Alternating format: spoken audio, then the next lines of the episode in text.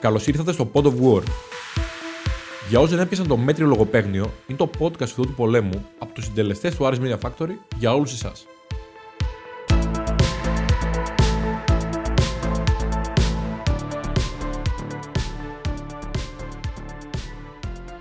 Καλησπέρα σε ένα ακόμα podcast. Στο κορυφαίο podcast που κάνει ο Μιχάλης, θα έλεγε κάποιος.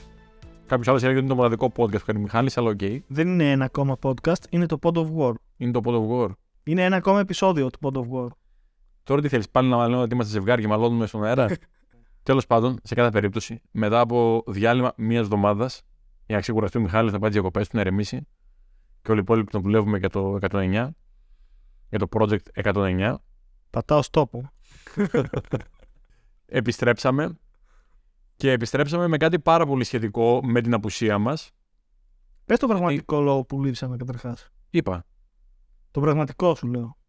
Ο πραγματικός λόγος είναι ότι ο Μιχάλης μόνταρε όλη τη μέρα κλεισμένο μέσα σε ένα δωμάτιο το project 109 που ανέβηκε στο κανάλι του Αριστέχνης στο YouTube για να δείτε άλλη μία φορά τα μαγικά του, τις μαγικές του ικανότητες στο μοντάζ. Βλέπεις τώρα, έχω, έχω πενέψει στο σπίτι μου εδώ. Συγγνώμη, βλέπεις Αλεξάνδρα, εισάγω βία την Αλεξάνδρα αυτή τη στιγμή μέσα γιατί χρειάζομαι ενισχύσεις. Βλέπεις ότι ο άνθρωπος ούτε να τον πενέψει δεν θέλει. Αρχικά καλησπέρα. Κατά δεύτερον, εγώ περνάω τέλεια, γιατί ε, η σχέση αυτή που βλέπω μπροστά μου είναι πραγματικά σχέση παντριάς. Με... Είστε χρόνια ζευγάρι ε, και δε, μάλλον δεν θα ήθελα να μιλήσω, γιατί ε, είναι τέλειο αυτό που βλέπω. Δεν θέλω να επέμβω. Εγώ είμαι straight πάντως, δεν ξέρω για τον Δημήτρη, να το ξεκαθαρίσουμε αυτό. Θα έλεγα κάτι για το ότι είσαι ομοφοβικός, αλλά δεν θα το κόψεις. Οπότε δεν το λέω καν. Τέλος πάντων, σε κάθε περίπτωση, η κοπέλα που ακούσατε τώρα, η Αλεξάνδρη Θαμούλη, είναι η κοπέλα που ακούσατε και στο Project 109 και η πολύ πιστή και μοιημένη, και ελπίζω να είστε όλοι τέτοιοι, την ακου- την έχετε δει και στο Project 108. Είναι λοιπόν η φωνή που έχει συνοδέψει το μοντάζ του Μιχάλη. Όσοι πρόλαβα να το δουν, γιατί ως γνωστόν έχει κατέβει. Για το 108 λες. Μην τους μπερδεύουμε. Ναι, ναι, το 108. Το 109 είναι στο YouTube κανονικά. Όσοι το έχετε δει κακώ, να πάτε να το δείτε. Όσοι το έχετε δει, φαντάζομαι ότι σας έχει αρέσει. Αυτό είναι το συμπέρασμα, αλλά υποθέτω ότι σας άρεσε γιατί το μοντάζ το έκανε ο Μιχάλης. Και την αρχισυνταξία ο Δημήτρης. Πω. Και μπαίνει τραγούδι. λοιπόν, όπως και να έχει, η επιλογή δεν είναι τυχαία. Η Αλεξάνδρα αυτός από φίλη του Άρη Θεσσαλονίκης ή οπαδό, δεν ξέρω Και τα δύο. και τα δύο. Αλλά εντάξει, το οπαδό είναι λίγο πλέον Στην Ελλάδα λίγο το. Γι' αυτό το. παρακινδυνεμένο. Μ' αρέσει να το ρωτάω γιατί στην Ελλάδα το οπαδό το έχουμε λίγο. Κάνει λίγο τζιζ σαν ε, έννοια, αν και διαφωνώ πάρα πολύ. Σε κάθε περίπτωση, η Αλεξάνδρα είναι και ηθοποιός, βασικά είναι κυρίως ηθοποιός, η οποία κάνει μια παράσταση η οποία λέγεται Football No Time for Losers, αν το λέω σωστά. Και γιατί κοιτάς εμένα; Γιατί ο κύριος Μελισσα... Γιατί ο κύριος Μελισανίδης είπε ότι δεν είμαστε λόρδοι να μιλάμε αγγλικά, οπότε κοιτάω εσένα που είσαι λόρδος και ξέρεις αγγλικά. Ε, Νόμιζα το είπες την ώρα που έλεγες No time for losers. Έχεις τη μίγα. Ναι, αλλά τώρα ήρθαμε εδώ πέρα να μιλήσουμε για την Αλεξάνδρα και θες να μονοπολίσει το ενδιαφέρον πάλι. δηλαδή είσαι ζητιάνος προσοχής μου. Προσπαθώ να κάνω λίγο smooth τη μετάβαση, επειδή αγχώνεσαι, βλέπω. Αγχώνομαι εγώ. Ε, αυτή η μία εβδομάδα που λείψαμε ε, σε πήγε πίσω. Εντάξει, συγγνώμη, επεμβαίνω, επειδή είμαι λάτρης της αλήθειας. Ε, ο μόνος αγχωμένος αυτή τη στιγμή εδώ πέρα είναι ο Μιχάλης. Ελπίζω να μην με κόψουν. Θα κοπείς υπάρχει ελευθερία σίγουρα. λόγου και άποψης Θα κοπείς σίγουρα. σε ναι. αυτό το κανάλι. Για να δώσουμε επιτέλους την πάσα που παλεύουμε να δώσουμε εδώ και τρία λεπτά που γράφουμε στην Αλεξάνδρα. Η Αλεξάνδρα κάνει μια παράσταση η οποία λέγεται football. Προφανώς έχει σχέση με το ποδόσφαιρο. Δυστυχώς έχει σχέση με κάτι το οποίο είναι συνέχεια επίκαιρο στην Ελλάδα και είναι η βία, η διαφθορά. Δεν ξέρω και τα δύο ενδεχομένως να είναι αλληλένδετα και σχετικά. Δεδομένα πάντως έχει να κάνει με τη βία. Και για να μην ε, μιλάω εγώ γι' αυτό, γιατί η Αλεξάνδρα μπορεί να μιλήσει καλύτερα, της δίνω επιτέλους αυτή τη βαθιά παλιά στο δεύτερο δοκάρι. Παίρνω την κεφαλιά και κλασικά στοχό. Λοιπόν, Άρης, ε, λοιπόν, ε, σωστά το είπες, football, no time for losers και βασίζεται στο football το παιχνίδι της ανθρωπότητας του Θανάση του Τριαρίδη. Είναι ένας ε, διαδραστικός μονόλογος, είμαι μόνη μου πάνω στη σκηνή, ο οποίος ουσιαστικά μέσα από την ιστορία του ποδοσφαίρου μας μιλάει για την ιστορία της ανθρωπότητας. Γιατί το ποδόσφαιρο από πολύ παλιά, όχι μόνο τώρα που βλέπουμε τη σύνδεση, πόσο πολύ επηρεάζει την κοινωνική ζωή μας, από πολύ παλιά, ήδη από τα αρχαία χρόνια, ε, έχει φέρει πολύ ε, μεγάλα αποτελέσματα και στην κοινωνική ζωή και γενικά στην εξέλιξη του ανθρώπινου είδους. Ε, μιλάει για τα κακό κείμενα, σαφώς, και της ανθρωπότητας και του ποδοσφαίρου.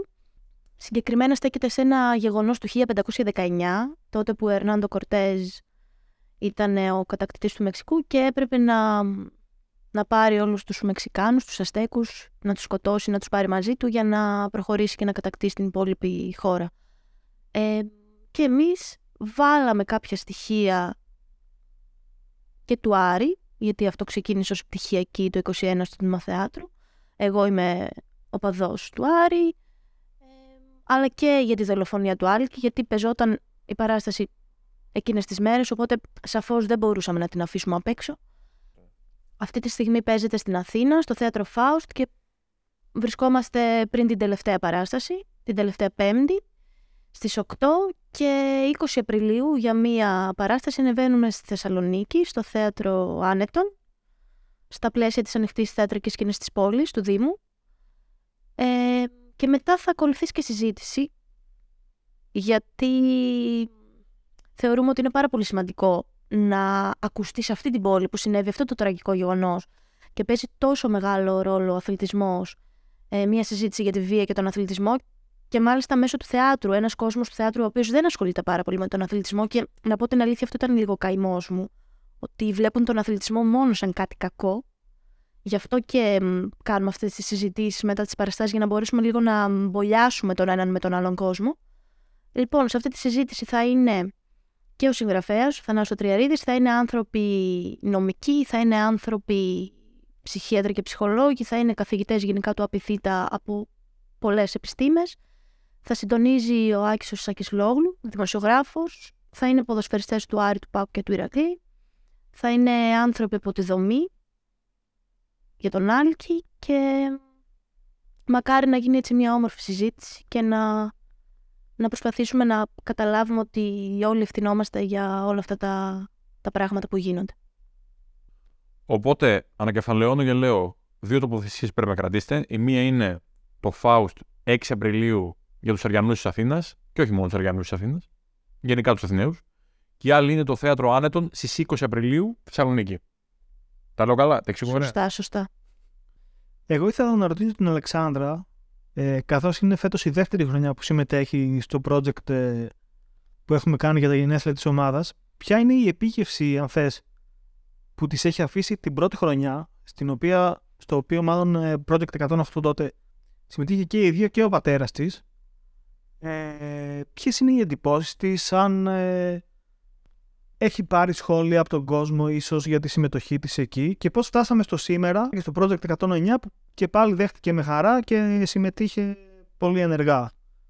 Πριν απαντήσεις, να σου πω απλά ότι επειδή τις συνεντεύξεις τις έκοβα εγώ πέρσι, έκοβα λόγο, λέει παιδί μου, όταν μου ήρθε η συνέντευξη του πατέρα σου, ζωρήθηκα απίστευτα πολύ να βγάλω έστω και μία πρόταση.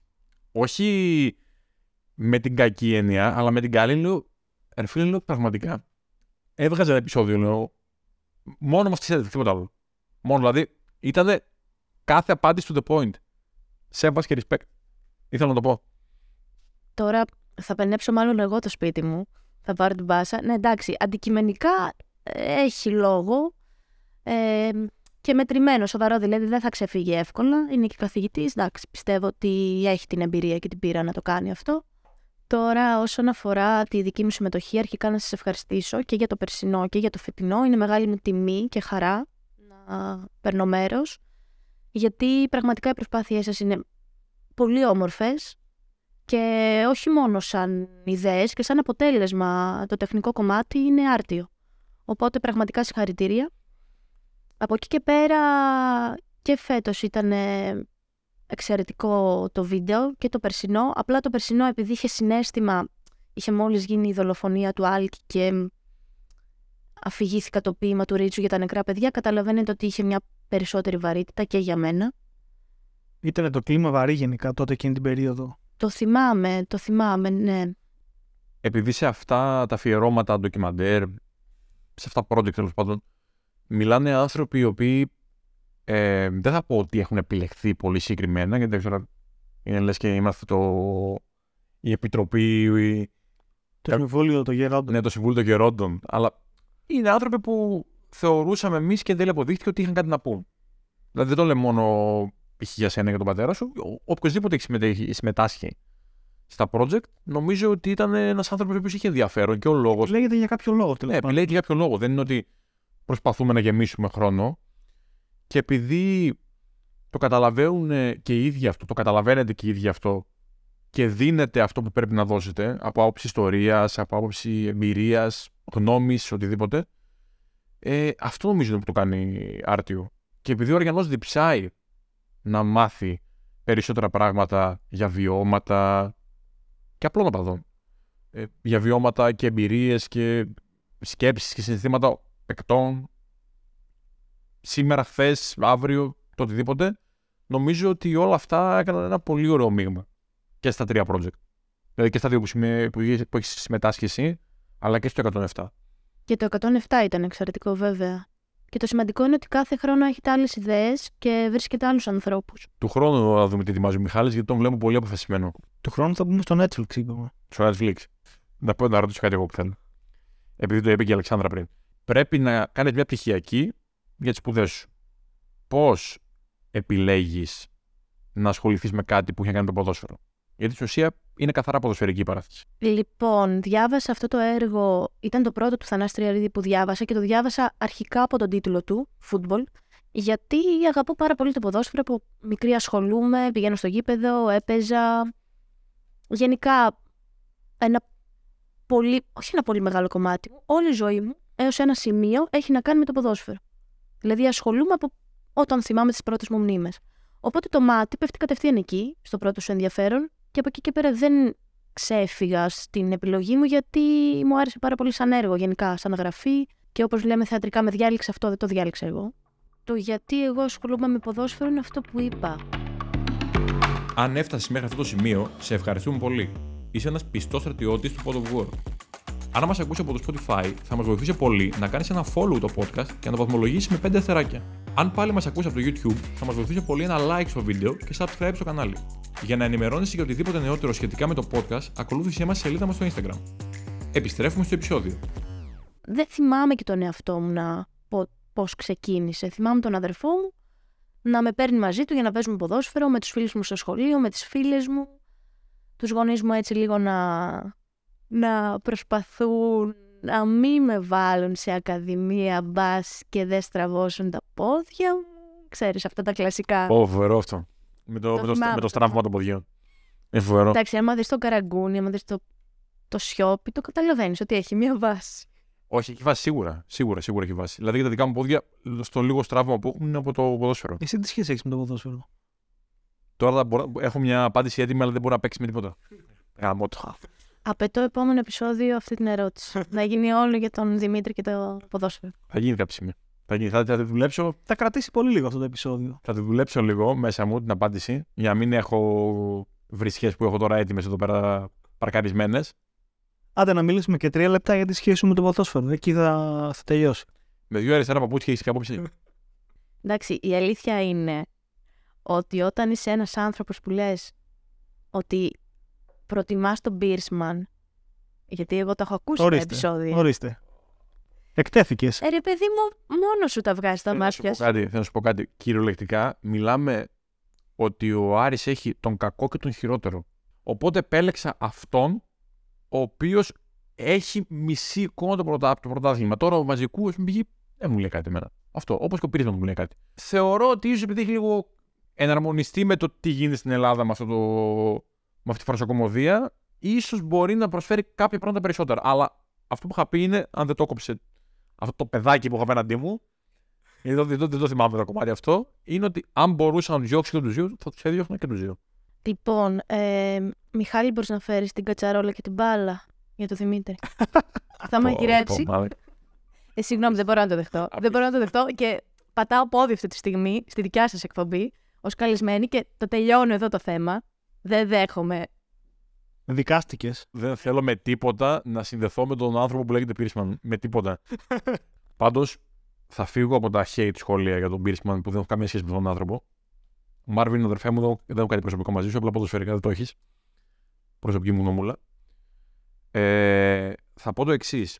Είναι πάρα πολύ καλό που τα τελευταία χρόνια και στον Άρη δύο φορές χαρούμενοι γι' αυτό. Βγαίνουν κοπέλες μπροστά, γυναίκες μπροστά στο ποδόσφαιρο. Γιατί υπήρχε σε αυτή η παραδοσιακά η προκατάληψη ότι δεν αφορά το γυναικείο πληθυσμό το ποδόσφαιρο και νομίζω ότι είναι κάτι το οποίο ειδικά στο εξωτερικό έχει ξεπεραστεί προπολού. Δηλαδή έχουμε δει γεμίζουν πλέον γήπεδα τεράστια όπω το Camp για ποδοσφαιρικούς αγώνες γυναικών. Οπότε νομίζω μόνο καλό δημιουργεί να έχουμε και αυτή την, αυτή την οπτική. Νομίζω είναι, είναι σίγουρα πιο ψύχρεμη, σίγουρα πιο αντικειμενική και πιθανότατα και πιο υποφελή από το να ακούμε τη γνώμη του Μιχάλη για ποδόσφαιρο. Επειδή τόση ώρα με βλέπετε ψαρώσετε ότι μιλάω σοβαρά, λέτε. Τα λέει καλά, τα λέει καλά. Πάρτε τώρα την οτάκα. Εντάξει, σαν γυναίκα σίγουρα μου αρέσει που βλέπω και άλλες γυναίκες και στα επεισόδια να παίρνουν μέρος και γενικά να ασχολούνται γιατί υπάρχει όντως πολύ μεγάλο ποσοστό γυναικών που ασχολείται με το ποδόσφαιρο και στην Ελλάδα. Σαφώς στο εξωτερικό δεν κρίνεται πλέον και γι' αυτό, δεν σχολιάζεται σαν κάτι περίεργο. Εμείς ακόμα εδώ είμαστε λίγο πίσω. Αλλά είναι σπουδαίο. Είναι σπουδαίο γιατί αν το δείτε πραγματικά, ο λόγος που οι γυναίκες δεν είναι τόσο πολύ μέσα στο ποδόσφαιρο είναι τελείως φτιαγμένος από την κοινωνία. Δηλαδή όλοι γεννιόμαστε, όλοι, όσοι γεννιόμαστε με δύο πόδια και μπορούμε να παίξουμε ποδόσφαιρο, απλά δεν έχουν μπει οι γυναίκες γιατί λέγαμε ότι να, δεν είναι γυναικείο, είναι για τους άντρες. Δηλαδή είναι κατασκευή όλο αυτό. Και αυτό το βλέπουμε και από το εξωτερικό που υπάρχουν παίκτριες, ε, ποδοσφαιρίστρες που είναι πολύ καλύτερες από άντρες που έχουμε εδώ πέρα και πραγματικά δεν μπορούν να κάνουν ένα κοντρόλ. Καταλαβαίνω τη διαφορά του σωματότυπου που παίζει ρόλο σε ένα παιχνίδι σαν αυτό, σαφώς, λιγότερο από το μπάσκετ που έχει άλλες επαφές, αλλά είναι το τι δημιουργούμε εμείς για αυτό το αντικείμενο, για το ποδόσφαιρο. Αυτό ήθελα να σου ρωτήσω, Αλεξάνδρα. Εσύ, σαν άνθρωπος, σαν φίλαθλος απλά, με την όποια ενασχόληση ε, είχες και έχεις με το ποδόσφαιρο, έχεις βιώσει ίσως καταστάσεις περίεργες ή όχι ευχάριστες στο χώρο; Καλά, αυτό ξεκινάει ήδη από την παιδική ηλικία άμα ασχολείσαι. Δηλαδή, εγώ έχω παραδείγματα και μνήμες από πολύ μικρή που έπαιζε ποδόσφαιρο και υπήρχαν παιδιά που έλεγαν, ξέρω εγώ, τώρα σε ένα κορίτσι πώς θα σε διαλέξουμε στην ομάδα, τι θα παίξεις και εν τελειώ όταν έπαιζα με πέραν μετά πρώτη. Απλά προφανώς ε, δέχεσαι ένα bullying ότι είσαι κάτι διαφορετικό από εμάς, άρα δεν μπορείς να παίξεις σαν εμάς.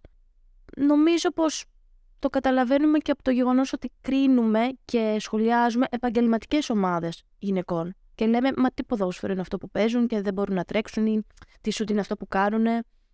Μα προφανώς δεν θα τις συγκρίνουμε με τους άντρες. Εγώ στο ρώτησα και πέρα από το παιχνίδι καθ' αυτό. Δηλαδή, ακόμα και σαν ε, άνθρωπος που βλέπει ποδόσφαιρο, βλέπει και σχολιάζει. Αν έχεις ε, αντιληφθεί κάποιες ε, καταστάσεις, διαφορετικά μέτρα και σταθμά κατά κάποιο τρόπο. Δηλαδή, αν σε αποκλείουν από συζητήσεις, ας πούμε, που έχουν να κάνουν με ποδόσφαιρο, ή αν δεν δίνουν ε, βάση στη γνώμη σου. Σίγουρα, σίγουρα. Δηλαδή, θα πούνε εντάξει, τώρα εσύ τι ξέρεις, για να μας πεις και τη γνώμη σου. Πάλι μετά, επειδή θα δουν ότι ασχολούμαι, διαβάζω, έχω μια χύψη άποψη, έτσι, που μπορώ να, να πω δύο-τρία παραδείγματα και να βγάλω συμπεράσματα θα κάνουν πίσω, αλλά πάλι θα ξεκινήσει με μια αντίρρηση, με, με ένα σχόλιο. Στο γήπεδο μπορώ να πω ότι δεν είχα τέτοια παραδείγματα, γιατί πηγαίνω από πολύ μικρή. Θυμάμαι που έχω μνήμες από το 4, από το 2004, που ήμουν 8 χρονών. Αλλά σε κοιτάνε λίγο περίεργα.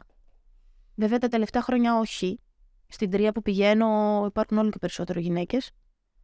Αλλά εντάξει, ακόμα ναι, υπάρχει. Εντάξει, δεν νομίζω ότι είναι και πολύ εύκολο να αλλάξουν τα πράγματα από τη μία στιγμή στην άλλη. Αλλά γενικότερα είναι προς το καλύτερο, θα έλεγα, η αντιμετώπιση της γυναίκας μέσα στο ποδόσφαιρο και γύρω από αυτό. Σαφώς δεν είναι εύκολο να αλλάξει. Α μην πετάμε στα σύννεφα, OK, okay, ναι από εκεί και πέρα, όντως είναι καλύτερα. Μακάρι να συνεχίσει έτσι και μακάρι και την ομάδα του Άρη συγκεκριμένα τη γυναικεία να την ξαναδούμε σε επίπεδα πιο, πιο επαγγελματικά και να τη στηρίξουμε κι εμείς περισσότερο. Εντάξει, γενικότερα πάντως το, το ποδόσφαιρο νομίζω όσο αφορά τις γυναίκες μέσα σε αυτό, αν δεις τις ευκαιρίες που μπορεί να δώσει, τότε θα καταλάβεις τη δυναμική που έχει. Και θα πω ένα παράδειγμα. Τα τελευταία χρόνια, εντάξει, προφανώς μιλάμε για άλλο κόσμο, αδιανόητα προηγμένο επίπεδο ποδοσφαιρικά στην αντίληψη στην Παρσελόνα, γιατί αυτό μου το είπε και φίλος το story. Ε, απλά δεν θυμάμαι το, το όνομα της κοπέλας. Η τρίτη φανέλα σε πωλήσει στην μπουτίκη της Μπαρσελόνα είναι από μία παίκτρια από τη γυναική ομάδα. Δεν θυμάμαι το όνομά της, τώρα μου διαφεύγει. Απλά θέλω να πω ότι κατάφερε η Μπαρσελόνα να δει την ευκαιρία, να δει το κενό και να κάνει όλες οι κοπέλες στην Καταλωνία να μην λένε πλέον. Γιατί αυτό το είπαν οι ίδιοι άνθρωποι της ομάδας. Να μην λένε Θέλω να γίνω Μέση. Βρήκαν τη δικιά τους ε, ηρωίδα, ας πούμε, και λένε Θέλω να γίνω σαν την τάδε, την χ, την ψ. Δηλαδή, προφανώς και πλέον πολλαπλασιάζονται οι παίκτριες που αντιμετωπίζονται σαν ενδάλματα από μικρότερες κοπέλες. Άρα αυτό δημιουργεί ένα μεγάλο όφελος στο σύλλογο ευρύτερα. Γιατί κάνει πολύ πιο ενεργό το κομμάτι των γυναικών γύρω από την Μπαρσελόνα. Μα... Οι οποίες είναι, συγγνώμη, πάρα πολλές, έχουν λόγο και σαφώς είναι θετικό να γίνεται αυτή η, η επικοινωνία. Τίποτα. Εγώ απλά ήθελα να πω ότι και με οικονομικούς όρους και όρους αγοράς να το δει κανείς. Για παράδειγμα, στα 10.000 εισιτήρια και εισπράξει ενός αγώνα, τα 10.000 μάλλον είναι 10.000 εισιτήρια. Κανείς δεν κοιτάει αν είναι 6.000 άντρες ή 4.000 γυναίκες. Ε, οπότε και με όρους αγοράς πλέον ενέτη 2023 είναι μια αγορά που πρέπει να μπει στο παιχνίδι. Δεν γίνεται να είναι αποκλεισμένη. Εντάξει, γενικότερα η Ελλάδα είναι μια χώρα που είναι, έχει κεντράρει στο ποδόσφαιρο και στο μπάσκετ ανδρών. Εγώ καταλαβαίνω όλες τις διαφορές. Καταλαβαίνω και τη διαφορά δυναμικής και τη διαφορά ενδιαφέροντος. Εγώ δεν λέω ότι δεν υπάρχουν διαφορές. Συμφωνώ σε αυτό. Απλά ευθυνόμαστε και εμείς που υπάρχουν αυτές οι διαφορές. Γιατί αν εμείς θέλουμε να δούμε γυναικείο ποδόσφαιρο και πάμε στο γήπεδο και στηρίξουμε, θα γίνει καλύτερη και ομάδα. Χύψη ομάδα, θα το προϊόν. Σίγουρα. Με όρους αγορά, αν το δει, άμα π.χ. η ποδοσφαιρική ομάδα του Άρη Συνέγκε ξαφνικά έχει χίλια άτομα, δύο χιλιάδες άτομα να την παρακολουθούν, αυτομάτως θα δημιουργήσει, θα προσελκύσει χωρικού αυτό, έτσι. Θα, θα δώσει ένα στίγμα ότι εδώ υπάρχει κοινό. Άρα, δεδομένα είναι στο χέρι μας να ανεβεί και αυτό το κομμάτι. Και εγώ θα έλεγα ότι είναι και ακόμα παραπάνω στο χέρι των ίδιων των γυναικών να το στηρίξουν πρωτίστως οι ίδιες. Δηλαδή, εδώ το λέω στα πλαίσια προτροπής όσον αφορά την Ελλάδα. Ναι, είναι σωστό αυτό που λες. Γιατί, όπως και στο έργο, ο Τριαρίδης, ο συγγραφέας, λέει ότι ρίχνει την ευθύνη της πορείας του σύγχρονου κόσμου στους θεατές, σε εμάς, στο δυτικό άνθρωπο, ότι φταίμε εμείς για αυτό που συμβαίνει και για την πορεία του κόσμου και για ό,τι γίνεται δίπλα μας και μακριά μας, όχι μόνο σε αυτά που είμαστε παρόντες, γενικά για το πώς στηρίζουμε και κυοφορούμε την ιστορία και όλα αυτά τα πράγματα, αυτό γίνεται και στην προκειμένη περίπτωση, μιας που θίγουμε το θέμα, στο γυναικείο ποδόσφαιρο. Είναι τι λέμε εμείς για το γυναικείο ποδόσφαιρο, πόσο το κρίνουμε, πόσο το στηρίζουμε, αν είμαστε εκεί πραγματικά ή αν απλά λέμε ότι στηρίζουμε αλλά απέχουμε. Είναι όλα στο χέρι μας. Γενικά είναι όλα στο χέρι μας. Σε όλα τα πράγματα. Και πιστεύω ότι ο κάθε άνθρωπος πρέπει να κοιτάει το τι έχει κάνει αυτός, πόσο έχει βοηθήσει αυτός, για να μπορέσουμε να βοηθήσουμε μια κατάσταση. Κοινωνικό μήνυμα. Disclaimer. Βάλαμε και το απαραίτητο disclaimer ότι υπάρχει κοινωνικό μήνυμα. 109 πιάσαμε. Θέατρο πιάσαμε γιατί είμαστε και άνθρωποι των τεχνών. Θεατράνθρωποι, φιλότεχνοι κοινωνικά μηνύματα, τα πάντα. Δηλαδή, Μιχάλη, είναι προφίλ. Εντάξει, τα podcast όλα είναι μάθημα ζωής. Εγώ θέλω να πιστεύω ότι ο κόσμος και το κοινό που έχουμε χτίσει σε αυτό το podcast ε, θα βρει και το σημερινό επεισόδιο ενδιαφέρον. Θα μπορούσα να πω την δουλεμένη στην προπόνηση και ενδεχομένως μέτρια τάκα ότι είναι ένα διαφορετικό επεισόδιο αυτό. Αλλά από ό,τι κατάλαβα το έχω πει σε όλα τα επεισόδια. Σε όλα τα επεισόδια. Οπότε μπορεί και να ισχύει. Μπορεί... Κοίταξε, αν το δει, για τους λάτρες της ακριβολογίας. Για τους λάτρες της ακριβολογίας και τη στατιστική πλέον. Κάθε επεισόδιο είναι όντως διαφορετικό. Δηλαδή δεν έκαναμε το ίδιο επεισόδιο ακριβώς. Α κρατήσουμε όμως ότι είναι το τρίτο επεισόδιο με καλεσμένο. Και το πρώτο επεισόδιο που καλεσμένος είναι γυναίκα. Άρα κάνει ποδαρικό. Παιδιά, έχετε πιάσει ακριβώς τι σημαίνει θέατρο που κάθε παράσταση είναι διαφορετική. Γιατί είναι διαφορετικός, είσαι διαφορετικός εσύ σαν άνθρωπος και ο συμπέκτη σου. Οπότε μπράβο. Πραγματικά μπράβο. Μπορείτε, άμα θέλετε, να γίνετε ηθοποιοί. Είμαστε έτοιμοι. Κάποιος άλλο που δεν έχουμε καν καριέρα αυτή τη στιγμή που μιλάμε. Αλλά αυτός ήταν ένας εμπαθής άνθρωπος και εμείς δεν μας αρέσει η εμπάθεια. Σε κάθε περίπτωση, όσο αλλάζει έστω και μία λέξη, είναι κάτι διαφορετικό. Όπως είπες και εσύ, εγώ επειδή είμαι, ξαναλέω, επαναλαμβάνω, αυτοί που με ξέρουν γνωρίζουν ότι είμαι θεατράνθρωπο και φιλότεχνο. Έτσι. Πιάνομαι από αυτά τα λόγια και θα σας αποχαιρετήσουμε. Θα ανανεώσουμε το ραντεβού μας για, για την επόμενη Παρασκευή. Αν δεν πάθει κάτι ο Μιχάλης, γιατί τον βλέπω λίγο άρρωστο σήμερα. Και ό,τι βρέτε, κάτι βάσει, ξέρω εγώ. Αλεξάνδρας, σε ευχαριστούμε πάρα πολύ. Εγώ ευχαριστώ.